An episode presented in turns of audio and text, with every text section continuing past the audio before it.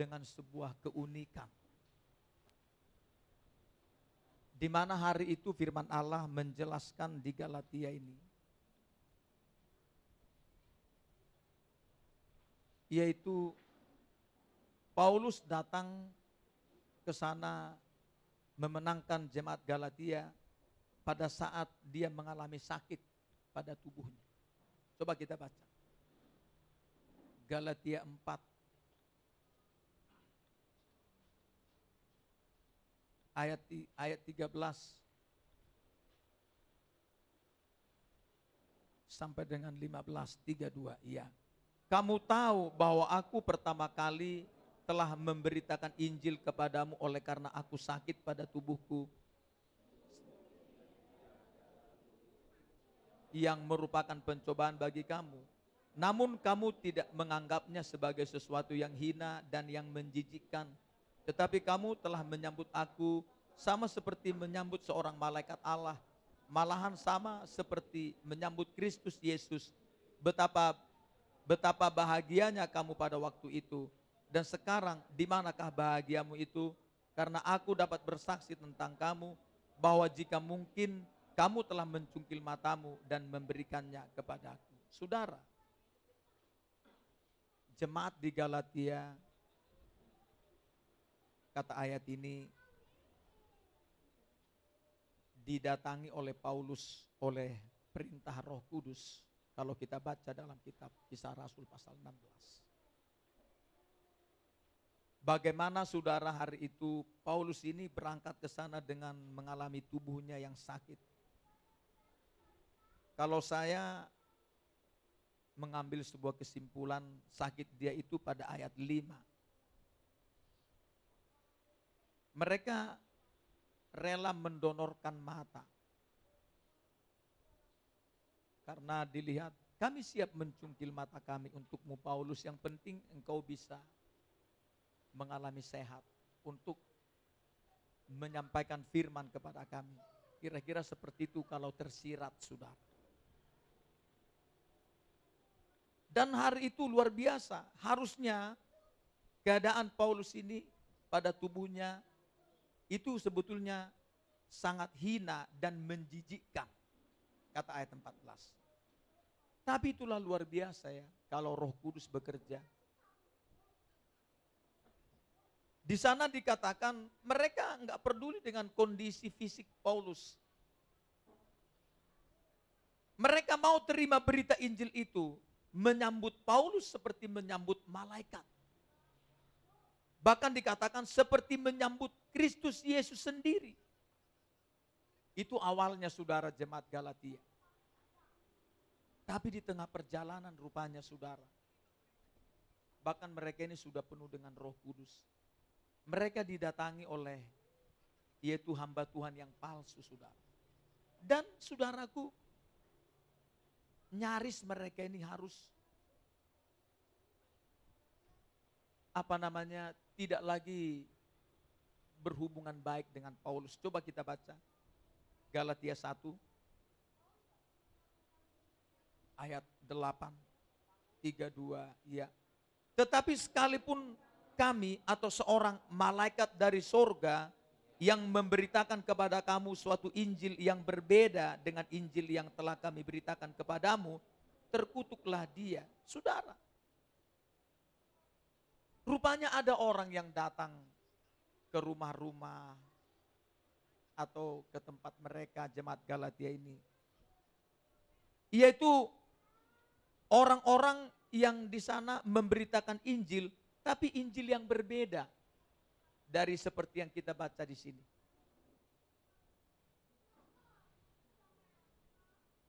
Injil yang berbeda. Makanya kita tidak mau saudaraku kalau melakukan segala sesuatu dalam kegiatan gerejawi di gereja ini.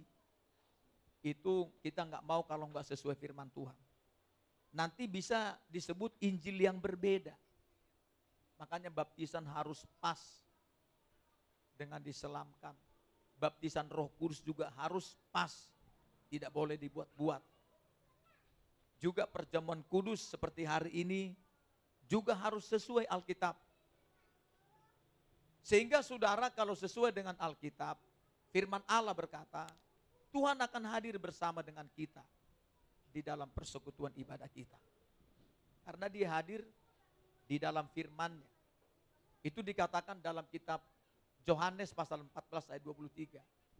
Jikalau kamu menuruti firmanku, maka kami akan datang dan diam di tengah-tengah kamu. Atau kami ada di dalam diri kamu.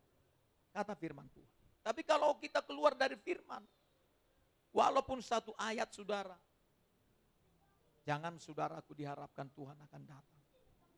Makanya bisa kita dianggap kalau dalam Amsal ya, pasal 30 maupun ulangan 4 bahkan dalam kitab Wahyu pasal 22. Kalau kita sedikit saja menambahi firmannya, apalagi menguranginya saudara, maka kita pertama disebut pendusta.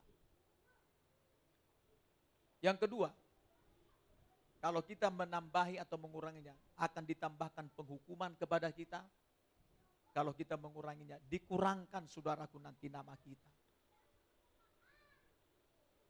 Di perjalanan iman kita. Kata Wahyu saudara. Makanya kita berhati-hati. Kalau saudara menyampaikan firman. Nah itulah gunanya kita mengundang roh kudus. Nah roh kudus itulah kata kata Yohanes 16. Roh kudus itu akan memimpin kamu kepada seluruh kebenaran. Roh Kudus itu memimpin kita kepada seluruh kebenaran, saudara. Nah hari itu ketika datang seorang yang memberitakan Injil yang berbeda, Paulus di sini menegaskan, kalaupun kami atau, atau seorang malaikat dari sorga memberitakan kepada kamu suatu Injil yang berbeda dengan Injil yang telah kami beritakan kepadamu, terkutuklah dia. Saya pernah saudara menginjili yaitu beberapa orang. Ketika dia berkata baptisan itu nggak apa-apa, yang penting dalam nama Bapa, Anak dan Roh Kudus. Itu kan cuma simbol doang.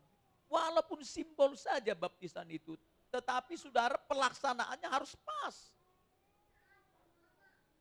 Seperti satu Petrus 2 berkata, Tuhan Yesus sudah meninggalkan jejak.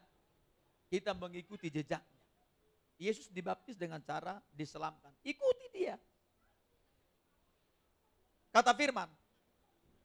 Kita tidak boleh menguranginya, tidak boleh menambahi. Bisa berbahaya saudara. Makanya kalau kita Matius berkata, satu kata saja yang kau kurangkan. Itu sangat berbahaya. Lebih baik seluruh dunia yang lenyap daripada satu firman yang lenyap. Bayangkan saudara, kekokohan firman Tuhan itu. Sehingga hari itu hampir mereka saudara terpengaruh ketika datang orang yang memberitakan Injil yang berbeda. Ah, nggak apa-apa. Samanya itu, yang penting di sana ada Tuhan disebut. Tidak bisa, saudara. Bagaimana firman mengatakan, begitu kita laksanakan. Begitulah nanti Tuhan akan hadir. Kembali saudara. Dan jemaat di Galatia, kita kembali Galatia 5. Jemaat di Galatia setelah, setelah dimenangkan menjadi warga surga. Hari itu saudara ketika mereka mulai terpengaruh Paulus langsung ketika mendengarkan tentang mereka ini, dia menulis suratnya saudara. Rupanya yang datang itu mencoba mengenakan kuk yang lama, kuk perhambaan, kata ayat ini. Kalau ayat 1 Galatia 5 ini, supaya kita sungguh-sungguh merdeka. Kristus telah memerdekakan kita. Karena itu berdirilah teguh dan jangan mau lagi dikenakan kuk perhambaan.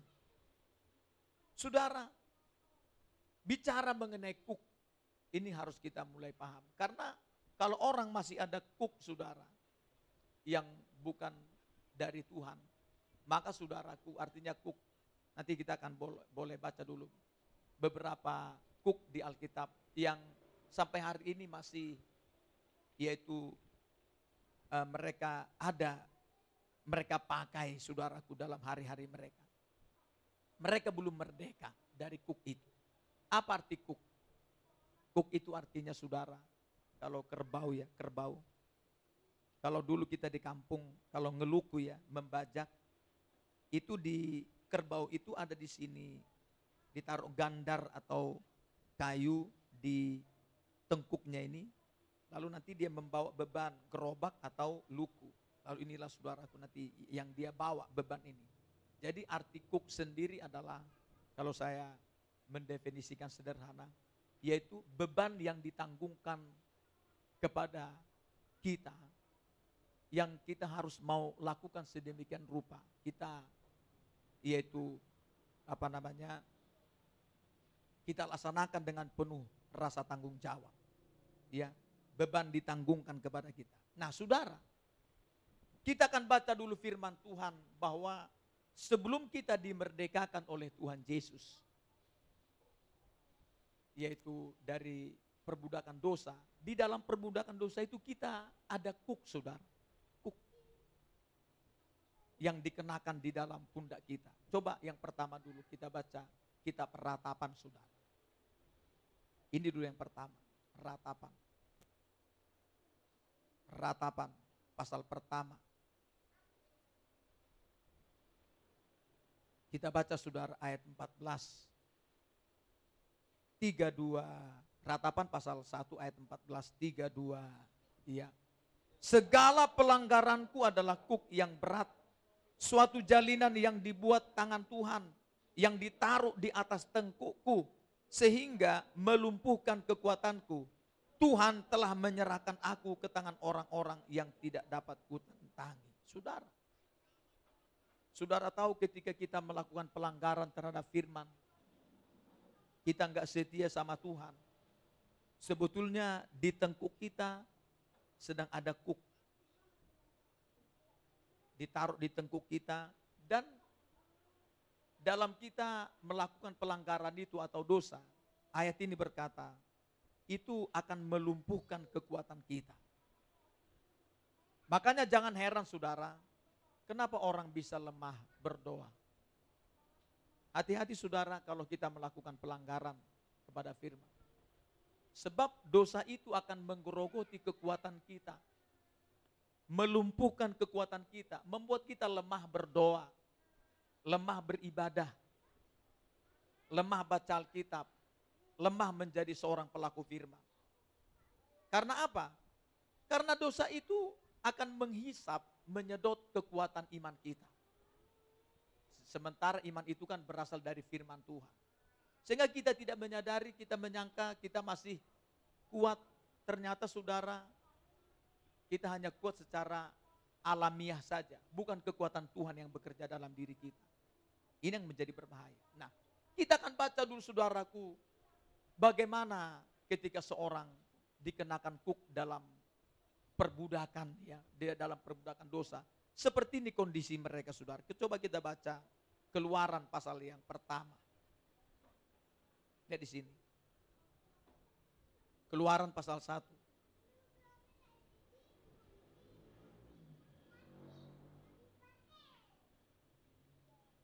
Ayat 10 sampai dengan 14. Coba kita baca. Keluaran pasal 1 ayat 10 sampai dengan 14. 32 iya.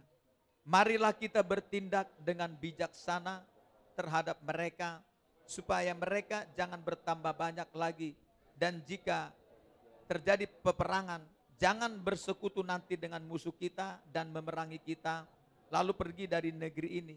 Sebab itu pengawas-pengawas Rodi ditempatkan atas mereka untuk menindas mereka dengan kerja paksa. Mereka harus mendirikan bagi Firaun kota-kota perbekalan, yakni Pitom dan Raamses. Tetapi makin ditindas, makin bertambah banyak dan berkembang mereka. Sehingga orang merasa takut kepada orang Israel itu Lalu dengan kejam orang Mesir memaksa orang Israel bekerja dan memahitkan hidup mereka dengan pekerjaan yang berat, yaitu mengerjakan tanah liat dan batu bata dan berbagai-bagai pekerjaan di padang. Ya, segala pekerjaan dengan kejam dipaksakan orang Mesir kepada mereka. Saudara, ini kondisi kalau secara apa namanya lahiriah pada hari itu, ketika orang Israel berada di Mesir diperbudak Bagaimana keadaan mereka dikatakan? Mereka ditindas. Diperlakukan dengan kejam. Dipaksa mereka saudara bekerja. hidup mereka dipahitkan, dan banyak lagi dikatakan mereka diperbudak. Seperti itulah kita sebetulnya. Ketika kita diperbudak oleh dosa, hidup kita menjadi pahit, saudara. Kita mengalami, saudaraku, kejamnya saudaraku, keadaan situasi yang sedang kita alami. Kita saudaraku, kata ayat ini, kita mengalami ditindas. Begitu berat saudara sebetulnya. Seperti itu kita dulu sebelum kita bertobat. Kita ditindas oleh dosa, diperbudak oleh dosa. Hidup mereka terasa pahit saudara-saudara. Ya, belum saudaraku kita mengalami penyakit, ekonomi kita saudaraku mengalami masalah, belum lagi keluarga kita nggak bisa diatur, belum lagi saudaraku yaitu apa namanya bisnis kita, usaha kita dan lain menjadi saudaraku di sana tidak diberkati. Karena apa? Ada di sana dosa yang memperbudak kita. Dan itu salah satunya bisa melumpuhkan saudaraku memang kekuatan kita. Ini namanya saudara kukuk. Tetapi saudara beruntung hari itu datang Musa yang adalah tipikal Tuhan Yesus. Seperti itulah datang Tuhan Yesus ke dalam dunia ini. Seperti Musa keluar dari Midian. Dia diutus masuk ke tanah Mesir. Seperti itulah Tuhan Yesus datang ke Mesir perbudakan dosa. Menemui kita saudara. Mencari kita. Untuk memerdekakan kita dari perbudakan dosa. Yang di sana menghancurkan hidup kita di sana saudara. Dalam perbudakan dosa itu. Memahitkan hidup kita. Menindas kita membuat saudaraku, usaha pekerjaan kita, keluarga kita, semuanya berantakan saudara. Tapi datang Tuhan Yesus dalam segala keadaan kita, yaitu apa adanya. Mungkin kita sedang sakit karena dosa kita, seperti dalam kitab Mazmur 107, ada orang yang menjadi sakit karena perbuatan dosa mereka. Ada juga dalam kitab Hosea, saat mereka melakukan dosa, yaitu usaha pekerjaan mereka enggak, di, enggak mengalami, yaitu diberkati Tuhan. Dan masih banyak lagi yang lain. Karena perbuatan dosa, mereka dilumpuhkan dalam segala bidang saudara hidup mereka. Tapi Tuhan Yesus datang dari sorga ke dalam dunia ini mencari kita. Lalu kita di sana saudaraku disuruh kamu keluar dari sini. Saya akan membebaskan, memerdekakan kamu. Kamu keluar dari sini. Dengan cara kita terima dia sebagai Tuhan dan Juru Selamat kita, lalu kita mau memberi diri kita dibaptis. Saat itulah saudaraku kita memperoleh kemerdekaan dari perbudakan dosa itu saudara. Ini yang pertama tadi, kuk itu dikatakan. Kuk, yaitu ditaruh di tengkuk kita, yaitu karena perbuatan pelanggaran kita. Dan sekarang kalau saudara dan saya, kalau betul-betul kita sudah dimerdekakan Tuhan, jangan mau lagi dikenakan kuk perhambaan tadi saudara. Yaitu hidup di dalam dosa. Jangan mau lagi saudara. Ayat ini berkata tadi apa? Jangan mau lagi dikenakan kuk perhambaan. Karena dosa itu akan membuat kita apa? Lumpuh di perjalanan ini. Makanya saudara, pernah ada penglihatan begini. Ya, penglihatan itu saudara. Ada orang masuk ke gereja ini mau kebaktian. Tetapi saudaraku dia menyeret-nyeret kayak yang pernah di jalan saya lihat. Dia menyeret tubuhnya dia nggak bisa jalan, tapi dia berjuang datang ke gereja. Tapi saudara, dia ke gereja tapi jojong berdosa.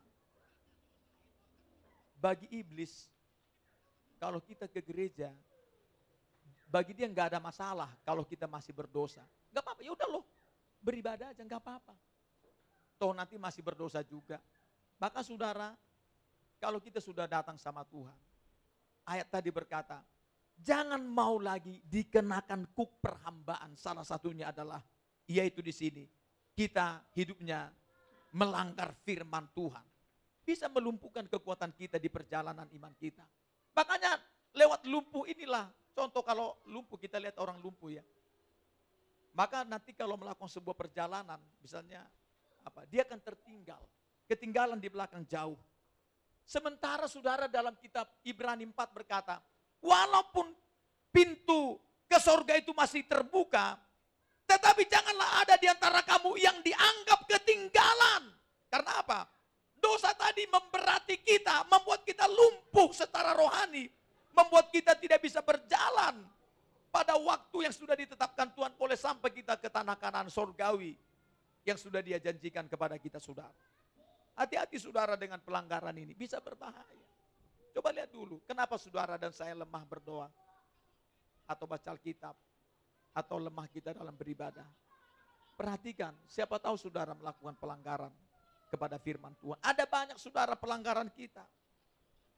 Kalau saudara nggak tahu firman Tuhan, bagaimana saudara tahu tentang pelanggaran? Harus tahu saudara. Jangan kita saudaraku seperti dalam kitab Amsal pasal 14 ayat 12. Ada orang yang menyangka jalannya lurus, tapi ujungnya menuju maut saudara. Dan kita hanya menyangka saja. Menyangka diri kita masih berjalan lurus, enggak tahunya saudaraku, Jalan kita sudah menyimpang berbelok-belok. Yaitu kita belok kepada dosa. Kita tidak mau lurus. Jalan Tuhan kan jalan yang lurus, saudara. Ini saudara yang pertama dulu kuk ini. Yang kedua, coba kita baca dulu. Kuk yang kedua. Dalam kitab Yeremia 5, saudara. Yeremia 5.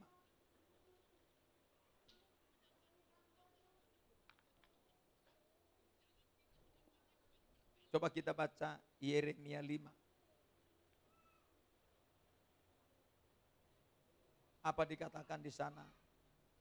Tentang kuk. Coba kita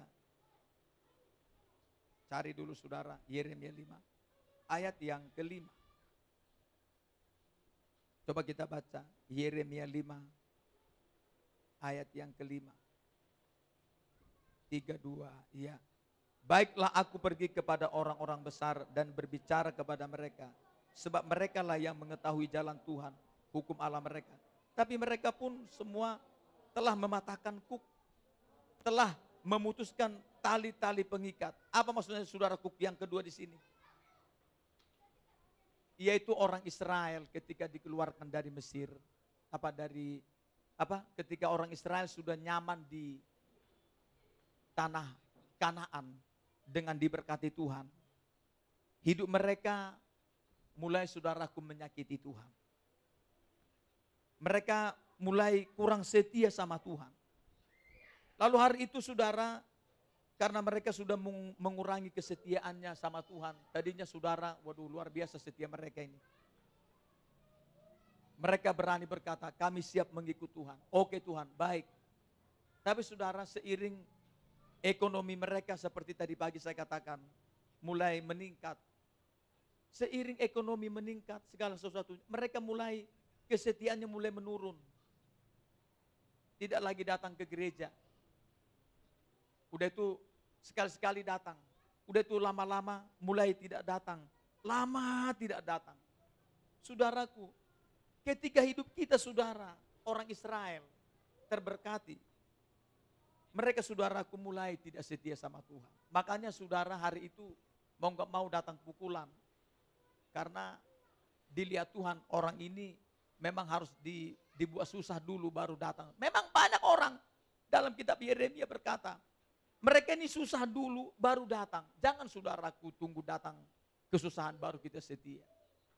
Kalau boleh saudaraku, bagaimana keadaan kita setiap hari dalam ekonomi dan lain-lain. Tetaplah setia sama Tuhan. Jangan bergantung kita saudaraku kepada hal-hal yang lahiriah. Ya tetaplah setia sama Tuhan. Banyak orang gak setia sama Tuhan. Ketika mulai hidupnya sangat diberkati. Justru di sanalah kita makin takut. Kalau Daud saudara berkata dalam kitab apa itu dia berkata dalam kitab 2 Samuel, dia berkata, "Siapa aku ini Tuhan Engkau membawa aku sedemikian rupa, diberkati sangat luar biasa. Malah saudaraku Daud ini mengatakan, siapa aku ini kok begini saya? Engkau berkati luar biasa ya Tuhan. Dia berkata gitu saudara, dia semakin rendah hati.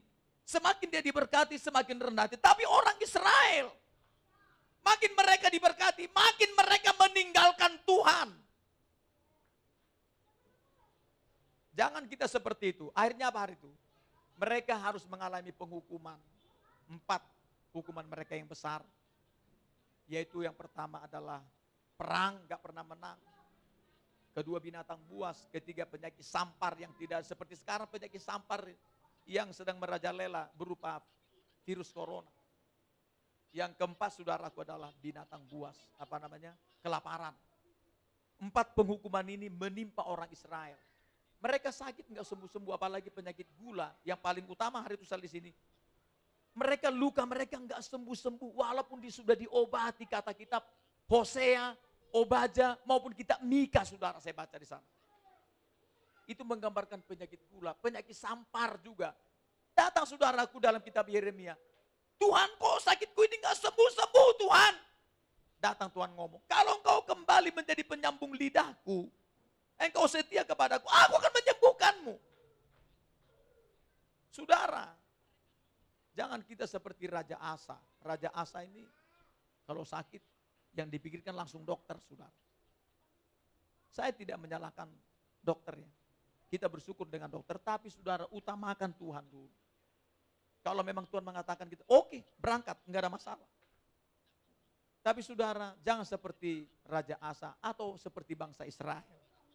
Tapi kita harus setia sama Tuhan saudara, walau dalam keadaan. Nah akhirnya setelah datang penghukuman yang berat itu, ekonomi hancur, sakit ada, keluarganya perang terus berantakan, usaha pekerjaan mereka nggak diberkati. Di situ pun mereka nggak setia saudara, nggak mau datang sama Tuhan. Saudara, Alkitab berkata, jangan kita sama seperti kuda atau bagal. Yang kegarangannya harus dikendalikan dengan tali les atau kekang dengan cara dipukul. Baru datang sama yaitu kepada Tuhannya. Artinya saudara di sana, jangan tunggu dulu hancur keluarga kita, baru datang sama Tuhan. Jangan tunggu dulu kita masuk ruang ICU. Sakit kita luar biasa, baru datang sama Tuhan. Jangan dulu ekonomi kita hancur, baru datang sama Tuhan. Jangan dulu pekerjaan kita, usaha kita di sana berantakan, baru datang sama Tuhan. Jangan saudara. Jangan. Kalau sana baru kita minta ampun. Bayarnya mahal saudara pemulihannya. Saudara tahu kalau sudah seperti orang Israel. Ketika sudah dibangun tembok Yerusalem dibangun bait Allah, rumah-rumah sudah didiami luar biasa megah.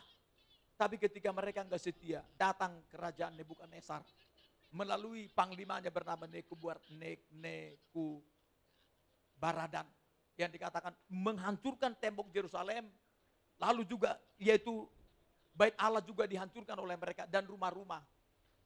Dan akhirnya saudara kondisi mereka, waduh luar biasa berantakan. Dan waktu mereka me, yaitu apa namanya apa, membangun itu kembali. Begitu ya apa namanya luar biasa tantangannya, begitu susahnya saudara. Kalau saudara baca kitab Nehemia maupun Esra. Di sana dikatakan karena begitu luar biasanya puing-puing itu. Mereka begitu berat mengerjakan kembali tembok. Gambarannya zaman sekarang. Ketika kita hancur saudara, misalnya pekerjaan kita, rumah tangga kita, anak-anak kita, bisnis kita, pekerjaan kita. Ya, kita mengalami sakit. Ini memulihkan ini bayarannya mahal. Di sana kita bertobat, berpuasa, kembali lagi untuk yaitu setia dan sana pun nggak serta merta datang pemulihan. Bayar mahal kita saudara. Makanya jangan heran kalau dalam kitab 1 Korintus 10 berkata, Israel sebagai peringatan buat kita. Artinya, sudah ada dalam perjanjian lama bagaimana sikap orang Israel terhadap Tuhan yang tidak setia. Membuat mereka berantakan dan mereka harus bayar mahal untuk memulihkan kondisi itu saudara. Sama seperti inilah. Misalnya untuk membangun ini kan berantakan. Dua kali kan kita mengerjakan ini. Tapi kalau dibangun sejak awal nggak ada seperti ini. Ini lebih mudah.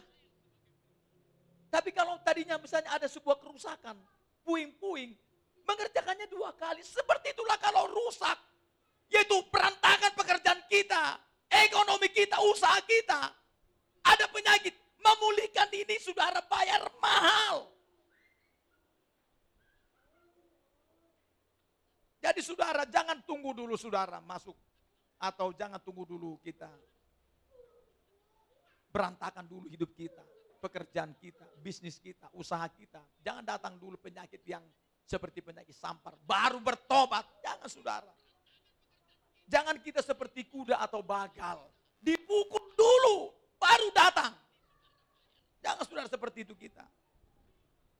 Nah hari itu akhirnya mereka karena nggak setia juga sama Tuhan, mereka dibuang. Nah waktu di pembuangan itu, mereka mengalami kuk. Di mana orang Babylon memperbudak mereka. Ada di sana orang Babylon, ada kalau tidak salah itu tiga kerajaan pada saat itu ya. Pertama saudara kerajaan Nebukadnezar Babel, kedua kerajaan Asyur atau sekarang Assyria namanya, dan yang ketiga adalah kerajaan Media Persia. Tiga periode ini selama 70 tahun saudara, orang Israel mengenakan kuk, diperbudak oleh tiga, yaitu tiga kerajaan ini tempo hari. Saudara, sehingga hari itu saudaraku Tuhan mengatakan, supaya mereka selesai sampai 70 tahun dulu masa penghukuman mereka ini mengenakan kuk. Setelah itu keluarlah kamu dari sana. Saudaraku, ketika kita saudaraku tidak setia sama Tuhan, datang kepada kita kuk, di mana waktu hancur rumah tangga, hancur pekerjaan kita, hancur usaha kita, maupun datang penyakit, saudaraku.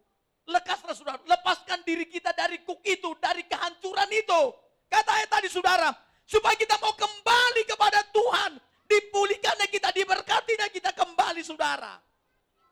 Jangan saudaraku tunggu, sudah kita mengalami sakit sama seperti bangsa Israel. Udah sakit, tapi nggak mau datang sama Tuhan. Coba kita baca tadi Yeremia 5. Coba nih. Coba nih ayat yang ketiga. Tiga dua. Ya, ya Tuhan, tidakkah matamu terarah kepada kebenaran? Engkau memukul mereka, tetapi mereka tidak kesakitan. Engkau meremukkan mereka, tetapi mereka tidak mau menerima hajaran. Mereka mengeraskan kepalanya lebih daripada batu. Dan mereka tidak mau bertobat. Lihat saudara. Sehingga mereka harus mengenakan kuk lama. Saudara, lihat di sini. Lihat di sini udah dipukul dengan kesakitan. Ah, biasa aja, masih masih bisa saya bawa-bawa penyakit ini. Lalu saudaraku diremukkan mereka, nggak mau juga menerima hajaran. Mereka mengeraskan kepalanya lebih daripada batu. Dan mereka tidak mau bertobat, kata firman Tuhan saudara. Tapi kita saudara, Yesus sudah datang, berikan diri kita, lepaskan diri kita dari kuk yang seperti ini Maulah kita menerima hajaran. Tuhan, saya mau bertobat, saya mau sungguh-sungguh. Saya mau datang setia sama Tuhan. Saya akan lakukan firman-Mu. Tolong saya Bapak. Mestinya seperti itu saudara. Supaya Tuhan Yesus memerdekakan kita. Kembali tadi Galatia pasal yang kelima. Nah saudara, tadi ada dua kuk. Nah kuk yang ketiga apa saudara? Coba kita baca. Dalam kitab kisah Rasul pasal 15. Kisah para Rasul 15 jenis kuk yang ketiga.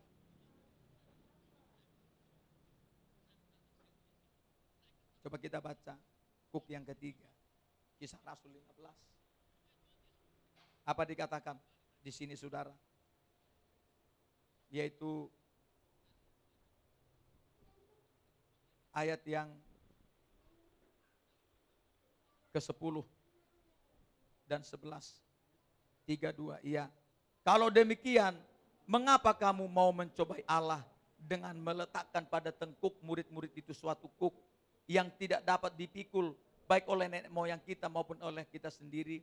Sebaliknya kita percaya bahwa oleh kasih karunia Tuhan Yesus Kristus kita akan beroleh keselamatan sama seperti mereka juga. Saudara, artinya begini ayat ini saudara supaya kita paham. Hari itu bangsa Israel yang sudah dimenangkan Tuhan beberapa yaitu orang dalam penginjilan dan juga orang non Israel telah dimenangkan. Tapi datang orang Israel ngomong, eh kita harus juga mengenakan yaitu seperti yang kita dulu mengenakan yaitu pengajarannya si Musa baik mengenai hukum sunat maupun adat istiadat yaitu orang Yahudi Kata mereka ini saudara. Lalu saudaraku, orang Israel ini belum mau terima, artinya tidak mau terima. Sementara Paulus dikasih ta, apa kasih karunia dia adalah memenangkan orang yang bukan Israel. Sementara Petrus memenangkan diberi karunia memenangkan orang Israel. Lalu mereka ini karena tidak ada titik temu dalam masalah itu, bahwa dikatakan dipaksa oleh orang Israel harus sama aturannya yaitu kepada orang non Israel harus juga dikenakan mereka hukum Taurat dan juga segala peraturan-peraturannya dan juga di sana mengenai sunat dan adat istiadat. Kata mereka. Akhirnya apa yang terjadi saudara hari itu? Apalagi mengenai makanan pada hari itu terutama. Akhirnya mereka mengadakan sinode besar yang pertama hari itu di Jerusalem. Kumpullah para rasul. Lalu saudaraku, tidak ada titik temu. Tiba-tiba Yakobus saudara penuh dengan roh kudus. Lalu Yakobus ini mengatakan, sebentar dulu tanya. Ini kan Petrus yang ngomong ini ya, sel selanjutnya ya. Juga di sana Yakobus. Dikatakan kita ini tidak boleh mencobai Tuhan dengan meletakkan kepada murid-murid ini yaitu orang non Israel ini yaitu kuk yang oleh nenek moyang kita pun dan kita sendiri nggak bisa memikulnya. Kuk yang mana saudara? Itulah tadi mengenai kuk mengenai hukum sunat salah satunya dan juga adat istiadat yaitu orang Yahudi pada saat itu saudara. Coba kita baca mereka ini dikatakan yaitu orang Israel ini hari itu seperti orang Farisi coba kita baca Matius 23 Matius 23 ya. Mereka ini hanya membebankannya sama kepada orang Israel, tapi mereka nggak mau memikulnya, saudara. Lihat ayat ini. Coba kita baca. Kita baca saudaraku ayat 2 dan sampai 4 ayat 2 sampai 4 32 ya ahli-ahli Taurat dan orang-orang Farisi telah menduduki kursi Musa sebab itu sebab itu turutilah dan lakukanlah segala sesuatu yang mereka ajarkan kepadamu tetapi janganlah kamu turuti perbuatan-perbuatan mereka, karena mereka mengajarkannya tetapi tidak melakukannya. Mereka mengikat beban-beban berat, lalu meletakkannya di atas bahu orang, tetapi mereka sendiri tidak mau menyentuhnya. Inilah orang Israel pada zaman itu. Dikenakan kuk kepada orang Israel, mereka sendiri nggak bisa memikulnya. Karena pertama, saya kasih tahu dari firman. Seorang yang disunat secara lahiriah, wajib dia melakukan hukum Taurat Musa. Tapi kalau dilanggar hukum Taurat itu, sunat itu nggak ada gunanya. Dari firman itu ya, saya ulangi saudara. Kalau ada orang yang menyunat, kan sekarang banyak orang Kristen seperti itu, ikut-ikutan. Kepada orang Israel, apalagi orang seberang juga. Ya. Sunat itu, itu saudaraku berguna kalau mereka menjaga hidup mereka, tidak berdosa. Tetapi sementara mereka nggak bisa memikul kuk, yaitu hukum Taurat. Kalau mereka melanggar itu, nggak ada gunanya sunat itu. Karena arti sunat sendiri sebetulnya adalah sebutan lain bangsa yang tidak berdosa. Nah kalau mereka berdosa nggak ada gunanya sunat. Nggak ada gunanya. Kan dan kalau mereka menyunatkan dirinya secara lahiriah, wajib mereka melakukan hukum Taurat. Dan yang kedua, tidak berlaku buat mereka ini adalah yaitu Yesus yang memberikan kasih karunia. Mereka belum dimerdekakan. Nah hari itu kata firman Tuhan tadi, yaitu dikatakan Alkitab, orang Israel memaksakan kuk yang pernah mereka alami, mereka terima, mereka apa namanya, pikul. Di sini katakan, kenapa kamu mencobai? Yaitu Allah dengan menaruh lagi yaitu ke, ke dalam kepada tengkuk murid-murid yaitu orang non Israel suatu kuk yang tidak bisa kita pikul. Baik nenek moyang kita maupun kita sendiri.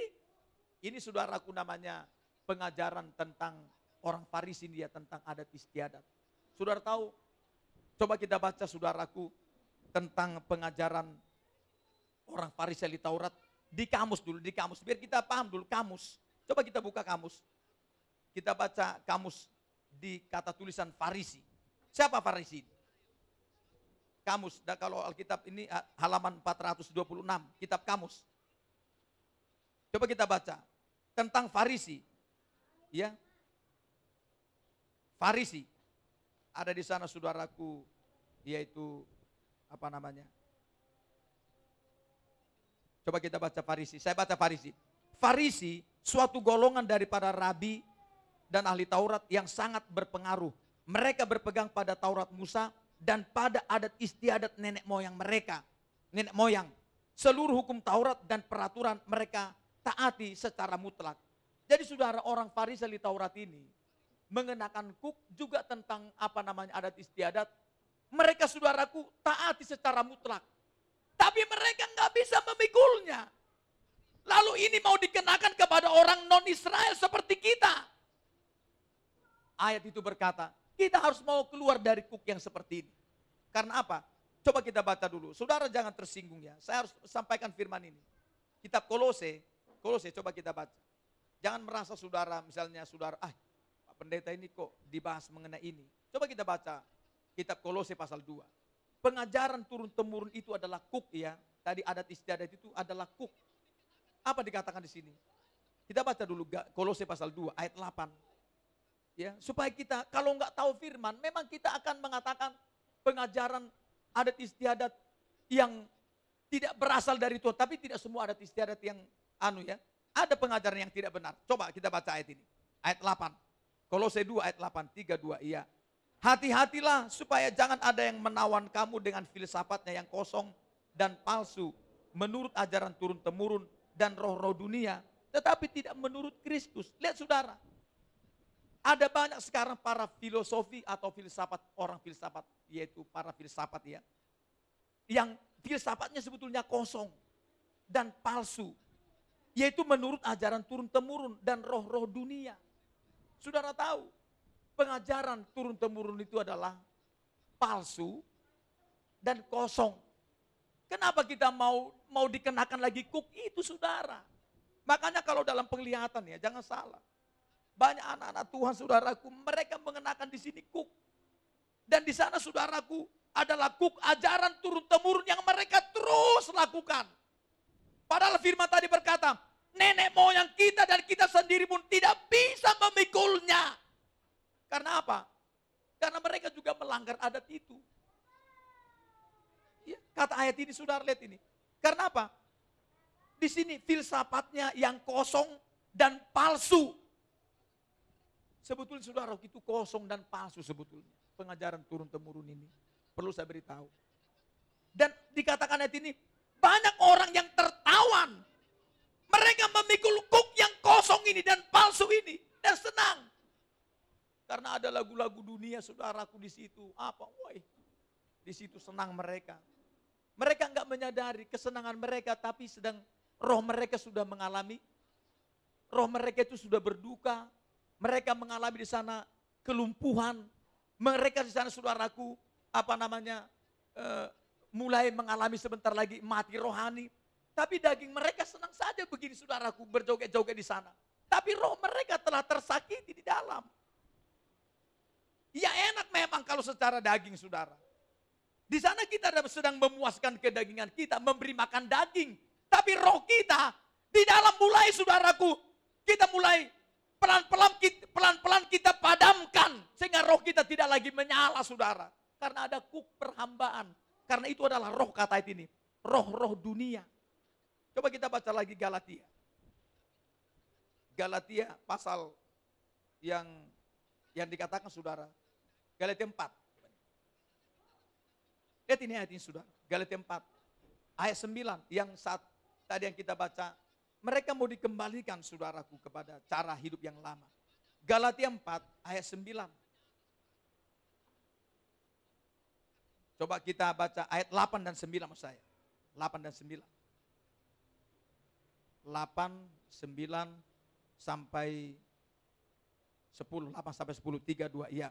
Dahulu ketika kamu tidak mengenal Allah, kamu memperhambakan diri kepada Allah-Allah yang pada hakikatnya bukan Allah. Tetapi sekarang sesudah kamu mengenal Allah, atau lebih baik sesudah kamu dikenal Allah, Bagaimanakah kamu berbalik lagi kepada roh-roh dunia yang lemah dan miskin dan mau mulai memperhambakan diri lagi kepadanya? Kamu dengan teliti memelihara hari-hari tertentu, bulan-bulan, masa-masa yang tetap, dan tahun-tahun S11. Aku khawatir kalau-kalau susah payahku untuk kamu telah sia-sia. Apa artinya di sini saudara? Saudara tahu, pengajaran turun-temurun itu, kata ini roh-roh dunia, Tadi pertama palsu, kosong. Yang kedua, yang ketiga sini lemah dan miskin. Tapi banyak orang suka dengan yang seperti ini saudara. Mau lagi dikenakan, diperhamba lagi. Kepada pengajaran-pengajaran seperti seperti dicontohkan. Kamu dengan teliti memelihara hari-hari tertentu. Kalau orang Tapanuli, itu punya hari-hari tertentu. Termasuk kita suku Jawa. Makanya ada namanya Pahing, Legi, Kliwon, dan lain-lain. Ini saudaraku sangat sakral buat mereka ini. Orang Batak juga seperti itu. Ada tanggal-tanggal mereka saudara. Lalu nanti ada hari-hari tertentu. Hari ini hari panas. Jangan kamu pergi ke mana-mana. Jadi diteliti. Mereka meneliti hari-hari. Ya, maksudnya udah itu ada bulan-bulan tertentu, ada nuju bulan.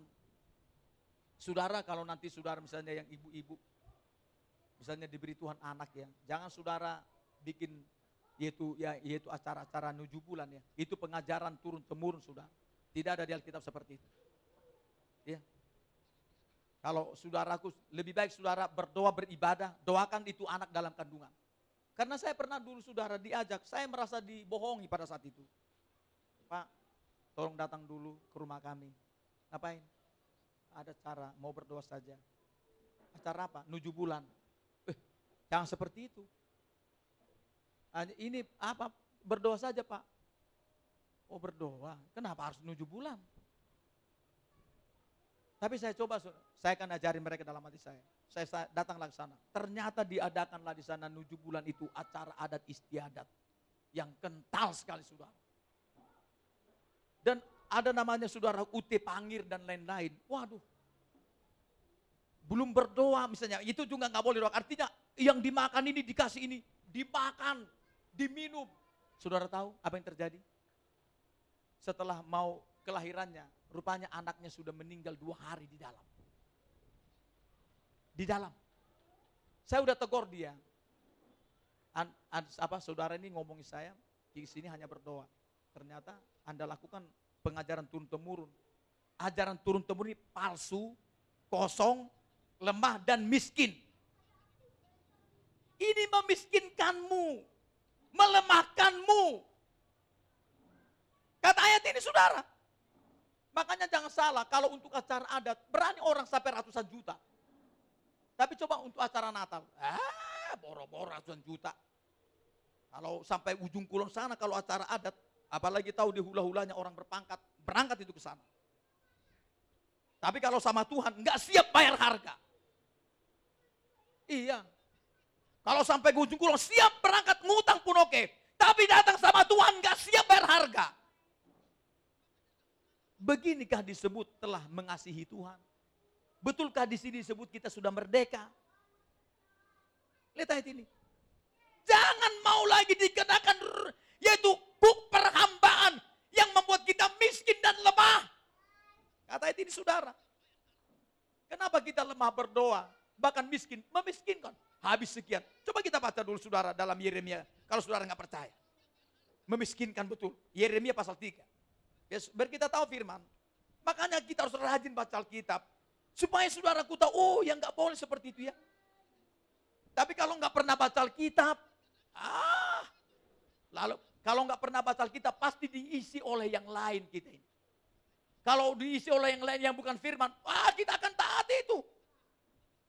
Apa kata orang? Bukan kata firman.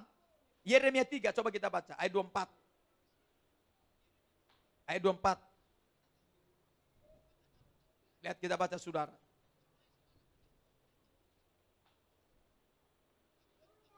Ayat 24 dan 25. Yeremia 3, 32. Iya. Tetapi berhala yang memalukan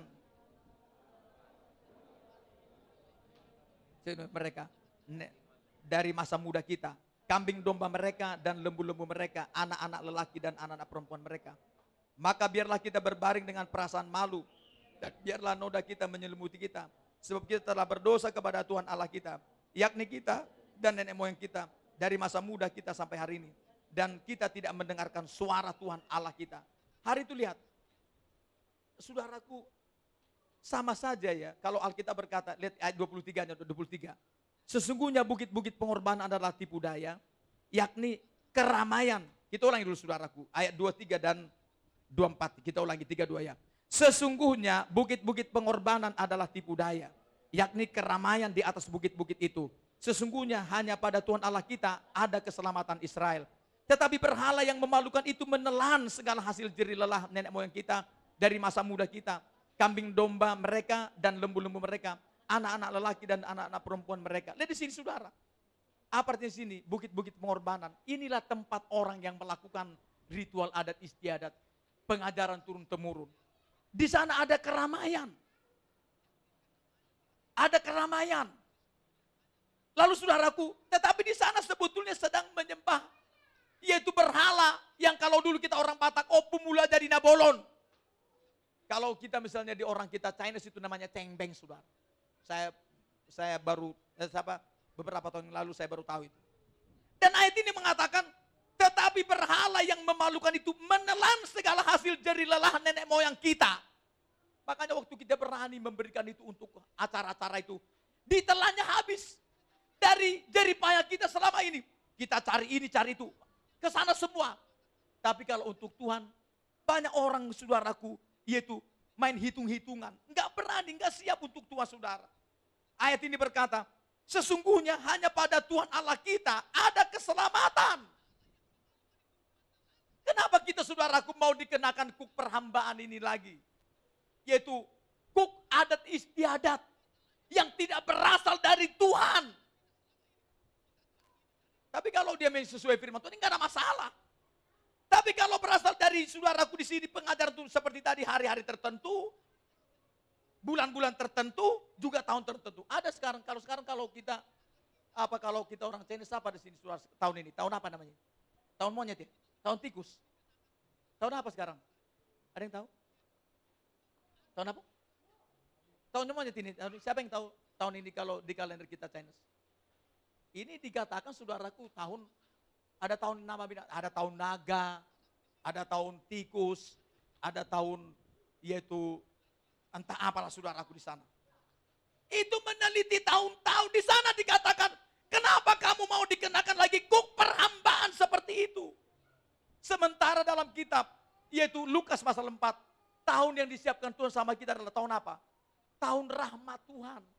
Tahun yang dimakotai dengan kemuliaannya Tahun yang kita lalui sekarang yang sedang kita jalani adalah tahun yang dimahkotai Tuhan dengan kebaikan-kebaikan dan pertolongannya, kebaikannya, kebajikannya, kasih setianya. Tidak diukur dengan yaitu kata-kata, oh ini tahun maunya tahun apa? Oh salah besar itu sudah. Orang Galatia diajari hari itu datang kepada mereka meneliti hari-hari seperti itu. Coba kalau kita baca di sini, itu menelan hasil jeri lelah ke sana semua. Makanya saudara di sana, tempo hari ya dalam penglihatan ya, maaf ini, saya harus sampaikan. Pas ada acara kematian, kan dua kali acara di sana ya. Pertama, adat dulu dilakukan. Gak apa-apa saya harus kasih tahu ini. Adat itu sebetulnya sedang melakukan ibadah kepada dewa-dewa. Dewa-dewa misalnya kalau orang Batak, opung jadi itu sedang melakukan Tentang di sana manortori, walaupun di sana disebut Tuhan. Enggak layak Tuhan itu disebut saudara. Coba kita baca dulu Mazmur. Mazmur dulu. Pasal 100 berapa dikatakan itu? Yaitu enggak boleh menyanyikan lagu-lagu di sana dikatakan. Di apa namanya? Pasal 137. Coba kita baca. Ya. Lihat di sini ayat ini. Mazmur 137. Biar kita memahami saudara. Ayat 1 dimulai sampai dengan 4, 3, 2, iya. Di tepi sungai-sungai Babel, di sanalah kita duduk sambil menangis. Apabila kita mengingat Sion, pada pohon-pohon gandarusa di tempat itu kita menggantungkan kecapi kita. Sebab itu di sanalah orang-orang yang menawan kita meminta kepada kita memperdengarkan nyanyian dan orang-orang yang menyiksa kita meminta nyanyian sukacita, nyanyikanlah bagi kami nyanyian nyanyian dari Sion. Bagaimanakah kita menyanyikan nyanyian Tuhan di negeri asing? Bagaimana kita menyanyikan tentang Tuhan di sebuah negeri, sebuah acara-acara negeri, acara yang tidak berkenan kepada Tuhan? Bagaimana kita menyanyikan lagu Tuhan di sebuah acara seperti itu? Itu artinya ini saudara. Ada banyak orang, gua nggak apa-apa, gua nyanyian lagu rohani lah di acara adat. Nggak ada gunanya itu. Kata ayat ini. Lihat di sini. Mereka meminta kita menyanyikan lagu-lagu rohani. Mungkinkah kita menyanyikan lagu seperti itu di acara seperti itu? Bukankah nyanyian itu harus kita nyanyikan seperti acara acara kita saudaraku ibadah seperti ini? Atau di rumah kita beribadah? Saudara, zaman sekarang ini jangan kita mau dikenakan lagi kuk perhambaan itu, saudara. Ya. Itu menelan hasil jerih nenek moyang kita, hasil jerih pahit. Makanya banyak orang sekarang, saya baru ngobrol, saya nggak usah sebut namanya pas melakukan acara adat itu, maaf sudah ada beberapa di sini. Tapi nggak apa, ada beberapa. Saya udah temui mereka beberapa orang. Sama kasusnya. Aduh Pak, sampai hari ini kami belum bisa bayar hutang kami Pak, karena tempo hari kami ada istiadat sampai ratusan juta. Waduh, kalau ke sana berani ratusan juta sudah. Tapi kalau sama Tuhan, wah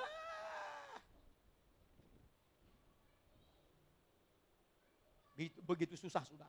Tapi kalau untuk watasan enggak enggak di enggak menyadari bahwa seperti coba kita baca dulu Yesaya pasal 65. Lihat di sini. Saya tiba tiba-tiba ingat ayat ini. Yesaya 65. Lihat di sini. Ayat 11. Yesaya 65 ayat 11. 32 iya. Tetapi kamu yang telah meninggalkan Tuhan yang telah melupakan gunungku yang kudus, yang menyajikan hidangan bagi dewa Gad, dan yang menyuguhkan anggur bercampur tem, rempah bagi dewa meni. Lihat ayat ini saudara.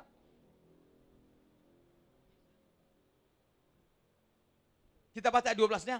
Aku akan menentukan kamu bagi pedang dan kamu sekalian menekuk lutut untuk dibantai.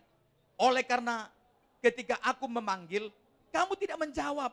Ketika aku berbicara, kamu tidak mendengar.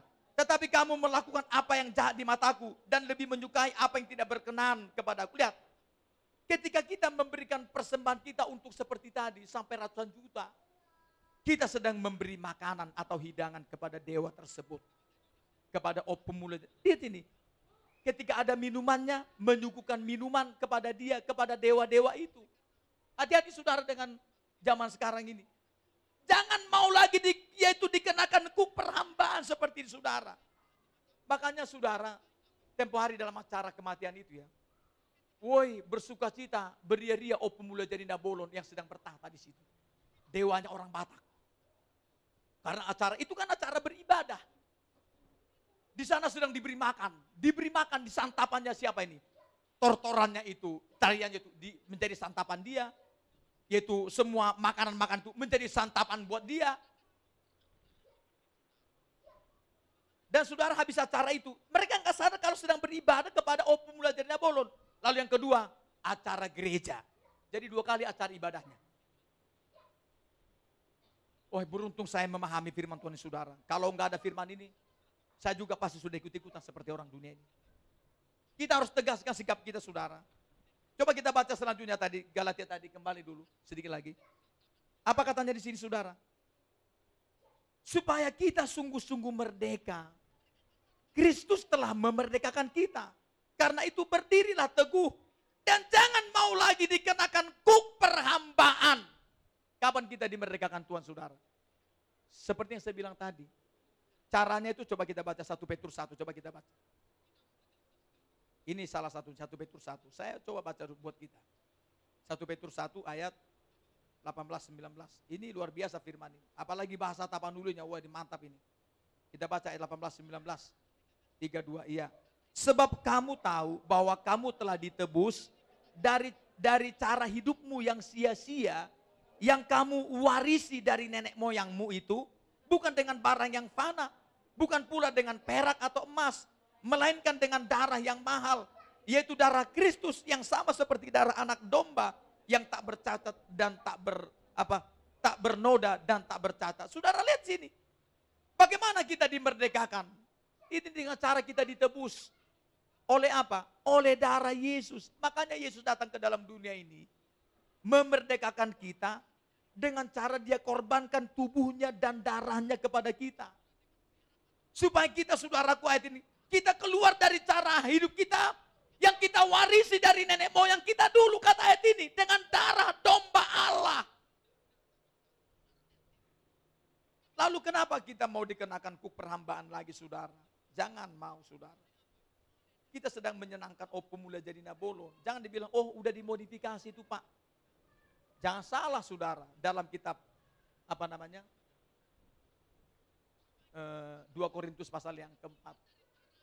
Itu katanya zaman sudah berubah. Saudara, zaman bulu zaman boleh saja berubah. Ya. Tetapi penyembahan berhala tetap ada. Jangan bilang, oh dulu itu sekarang juga. Karena apa? Ilah zaman tetap bekerja.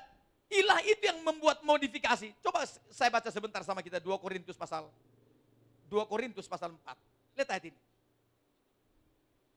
Ada banyak orang, tapi kalau sebetulnya hidup oleh roh, yakin saya saudara. Lihat di sini. 2 Korintus 4 ayat 3 dan 4. 3 2 iya.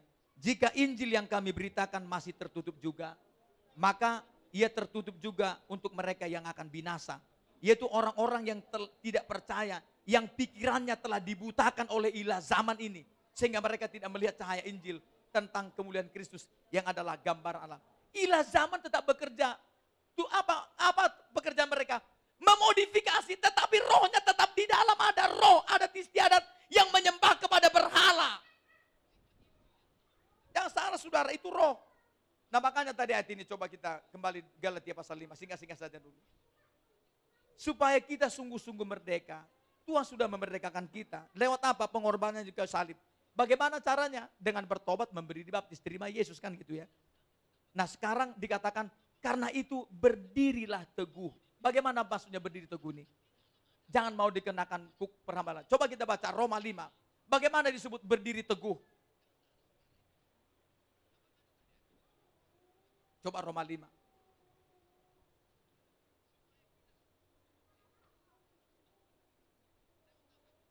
Roma 5. Ayat yang kelima. Apa ayat 1 dan terusnya. Ayat 1 dan 2 saja. 3, 2 ayat. Sebab itu kita yang dibenarkan karena iman. Kita hidup dalam damai sejahtera dengan Allah oleh karena Tuhan kita. Yesus Kristus. Oleh dia kita juga beroleh jalan masuk oleh iman kepada kasih karunia ini. Di dalam kasih karunia ini kita berdiri dan kita bermegah dalam pengharapan akan menerima kemuliaan Allah. Lihat di sini. Di dalam kasih karunia ini kita berdiri. Apa kasih karunia? Yaitu pemberian Tuhan. Hidup ini adalah pemberian Tuhan. Contoh saudara, tolong kita kalau berdoa misalnya. Saya kalau pagi berdoa misalnya gini. Bapak, saya bersyukur kepada Bapak untuk kasih karuniamu. Saya bisa tidur dengan baik. Kalau Tuhan tidak menjagai saya, saya nggak bisa apa-apa. Dan pagi ini engkau bangunkan saya sudah memiliki tubuh makin kuat, makin sehat. Ini kasih karuniamu, pemberianmu. Nah itu namanya kita mengaku itu pemberian Tuhan. Karena banyak orang nggak bisa tidur, saudara malam-malam. Gelisah. Banyak orang nggak bisa tidur. Ada perang, ada tidak aman, ada sakit. Ada mereka punya masalah yang membuat mereka gelisah. Tapi kita bisa tidur. Ini kasih karunia. Jangan bilang, ah yang lain juga begitu. Semua adalah kasih karunia. Kalau di sini kita berdiri, artinya dalam kasih karunia, di situlah kita tetap adalah orang yang tetap disebut merdeka. Makanya saudara supaya kita tetap dalam kemerdekaan itu, kata ayat ini coba kita baca. Yaitu Yohanes pasal yang ke-8. Coba kita baca. Yohanes 8. Ayat yang, coba kita baca. Yohanes 8. Coba kita baca saudara. Yohanes 8 ayat 30 sampai dengan 32, 32 iya. Setelah Yesus mengatakan semuanya itu, banyak orang percaya kepadanya. Maka katanya kepada orang-orang Yahudi yang percaya kepadanya, "Jikalau kamu tetap dalam firman-Ku, kamu kamu benar-benar adalah muridku dan kamu akan mengetahui kebenaran dan kemer, dan kebenaran itu akan memerdekakan kamu." Kita baca ayat lanjutan yaitu uh, kita baca ayat 34 sampai dengan 36. Kata Yesus kepada mereka, aku berkata kepadamu, sesungguhnya setiap orang yang berbuat dosa adalah hamba dosa. Dan hamba tidak tetap dalam rumah, tetapi anak tetap tinggal dalam rumah. Jadi apabila anak itu memerdekakan kamu, kamu pun benar-benar merdeka. Bagaimana kita rasakan tiap hari merdeka? Hiduplah dari firman Tuhan saudara. Hidup dari firman. Kata ayat ini, lihat ini. Kalau kamu tinggal dalam firmanku, maka kamu akan mengetahui kebenaran. Kebenaran itu yang adalah firman akan memerdekakan kita. Artinya saudara, dalam hari-hari kita ini, perjalanan kita, hubungkan terus apa sesuai dengan firman Tuhan apa tidak yang kita lakukan. Kalau itu sesuai firman Tuhan, tetaplah kita disebut orang merdeka. Tetaplah kita disebut hidup berdiri dalam kasih karunia. Kata ayat ini saudara. Sehingga di sana kita tidak mau lagi dikenakan kuk perhambaan. Nah setelah jadi merdeka, menjadi orang-orang hidup dalam kebenaran, di sana tujuannya apa? Coba satu lagi firman. Sebelum kita percoba satu lagi firman. Dalam Galatia tadi, Galatia. Galatia, coba kita baca Galatia tadi. Coba kita baca. Bagaimana sebagai orang merdeka, apa yang harus kita lakukan? Coba kita baca ayat yaitu 13. 32 iya. Galatia 5 13, 32 iya. Saudara-saudara, memang kamu telah dipanggil untuk merdeka. Tetapi janganlah kamu mempergunakan kemerdekaan itu sebagai kesempatan untuk kehidupan dalam dosa. Melainkan layanilah seorang akan yang lain oleh kasih. Apa artinya di sini mengisi kemerdekaan kita? Udah merdeka dan kita harus menjadi seorang yang mau melayani dengan kasih Tuhan. Ini artinya saudara sini. Layanilah seorang akan yang lain dengan kasih. Itulah kita sebagai orang merdeka. Kasih itu apa? Allah. Allah itu apa? Firman. Jadi ketika kita mau hidup dalam firman, kita hidup dalam kemerdekaan. Saat kita melakukannya saudaraku, kita sedang melayani. Dan kalau kita melayaninya, berangkat karena kasih itu sendiri. Disebutlah, kita betul-betul tetap adalah orang yang merdeka saudara. Jangan mau lagi dikenakan kuk perhambaan ini. Tolong saudara, baik tadi dosa, maupun saudaraku tadi kuk yang dari ketika kita saudaraku berlama-lama hidup kita sudah hancur tapi nggak mau keluar dari sana sudah dipukul kita melalui penyakit dan lain-lain, tidak mau keluar, tapi segera keluar. Lepaskan saudaraku dari kuk itu. Yang ketiga, dari kuk saudaraku pengajaran turun-temurun. Keluar saudara dari sana. Apa yang tidak sesuai firman Tuhan, hindari, lepaskan diri kita dari sana. Kalau masih kita dikenakan kuk perhambaan itu, maka saudaraku tadi dikatakan, kita sedang melakukan penyembahan kepada yang lain. Kita belum merdeka. Kita masih, kata itu, hati-hatilah supaya kamu jangan ditawan oleh pengajaran turun. Pasti kita tertawan. Belum merdeka saudara. Tapi ketika kita mau hidup kita sesuai dengan firman Tuhan. Firman Tuhan itu akan memerdekakan kita. Dan ketika kita ketika kita menjadi pelaku firman kita sedang menjadi melayani Tuhan mengisi kemerdekaan itu dengan kasih. Teruslah saudaraku melayani Tuhan karena kita dipanggil saudara dalam dunia ini untuk melayani caranya begitu banyak saudaraku kita bisa mengajak jiwa datang kepada Tuhan mendoakan mereka datang kebaktian, kita berpuasa, menginjil, membesuk. Dan masih banyak yang bisa kita lakukan. Kita juga bisa memberi korban-korban persembahan kita. Itu melayani oleh kasih dari firman Tuhan. Di situlah kita disebut. Kita berdiri teguh di dalam firman, dalam kasih karunia. Dan kita sedang mengisi kemerdekaan yang diberikan Tuhan ini. Dari perbudakan dosa ini, kita ditebus untuk melayani Tuhan. Dengan melayani, dengan kasih Tuhan yang begitu luar biasa itu. Dan itu akan membawa kita saudara boleh sampai ke sorga ketika kita melayan dengan kasih. Kita mengirim bahan bangunan rumah kita ke sorga. Dan itu akan mempersiapkan kita kelak ketika Tuhan datang kedua kalinya. Kita akan dijemput yaitu kepada mereka yang selalu mengisi kemerdekaan dengan melayani sesama oleh kasih Tuhan. Haleluya. Amin.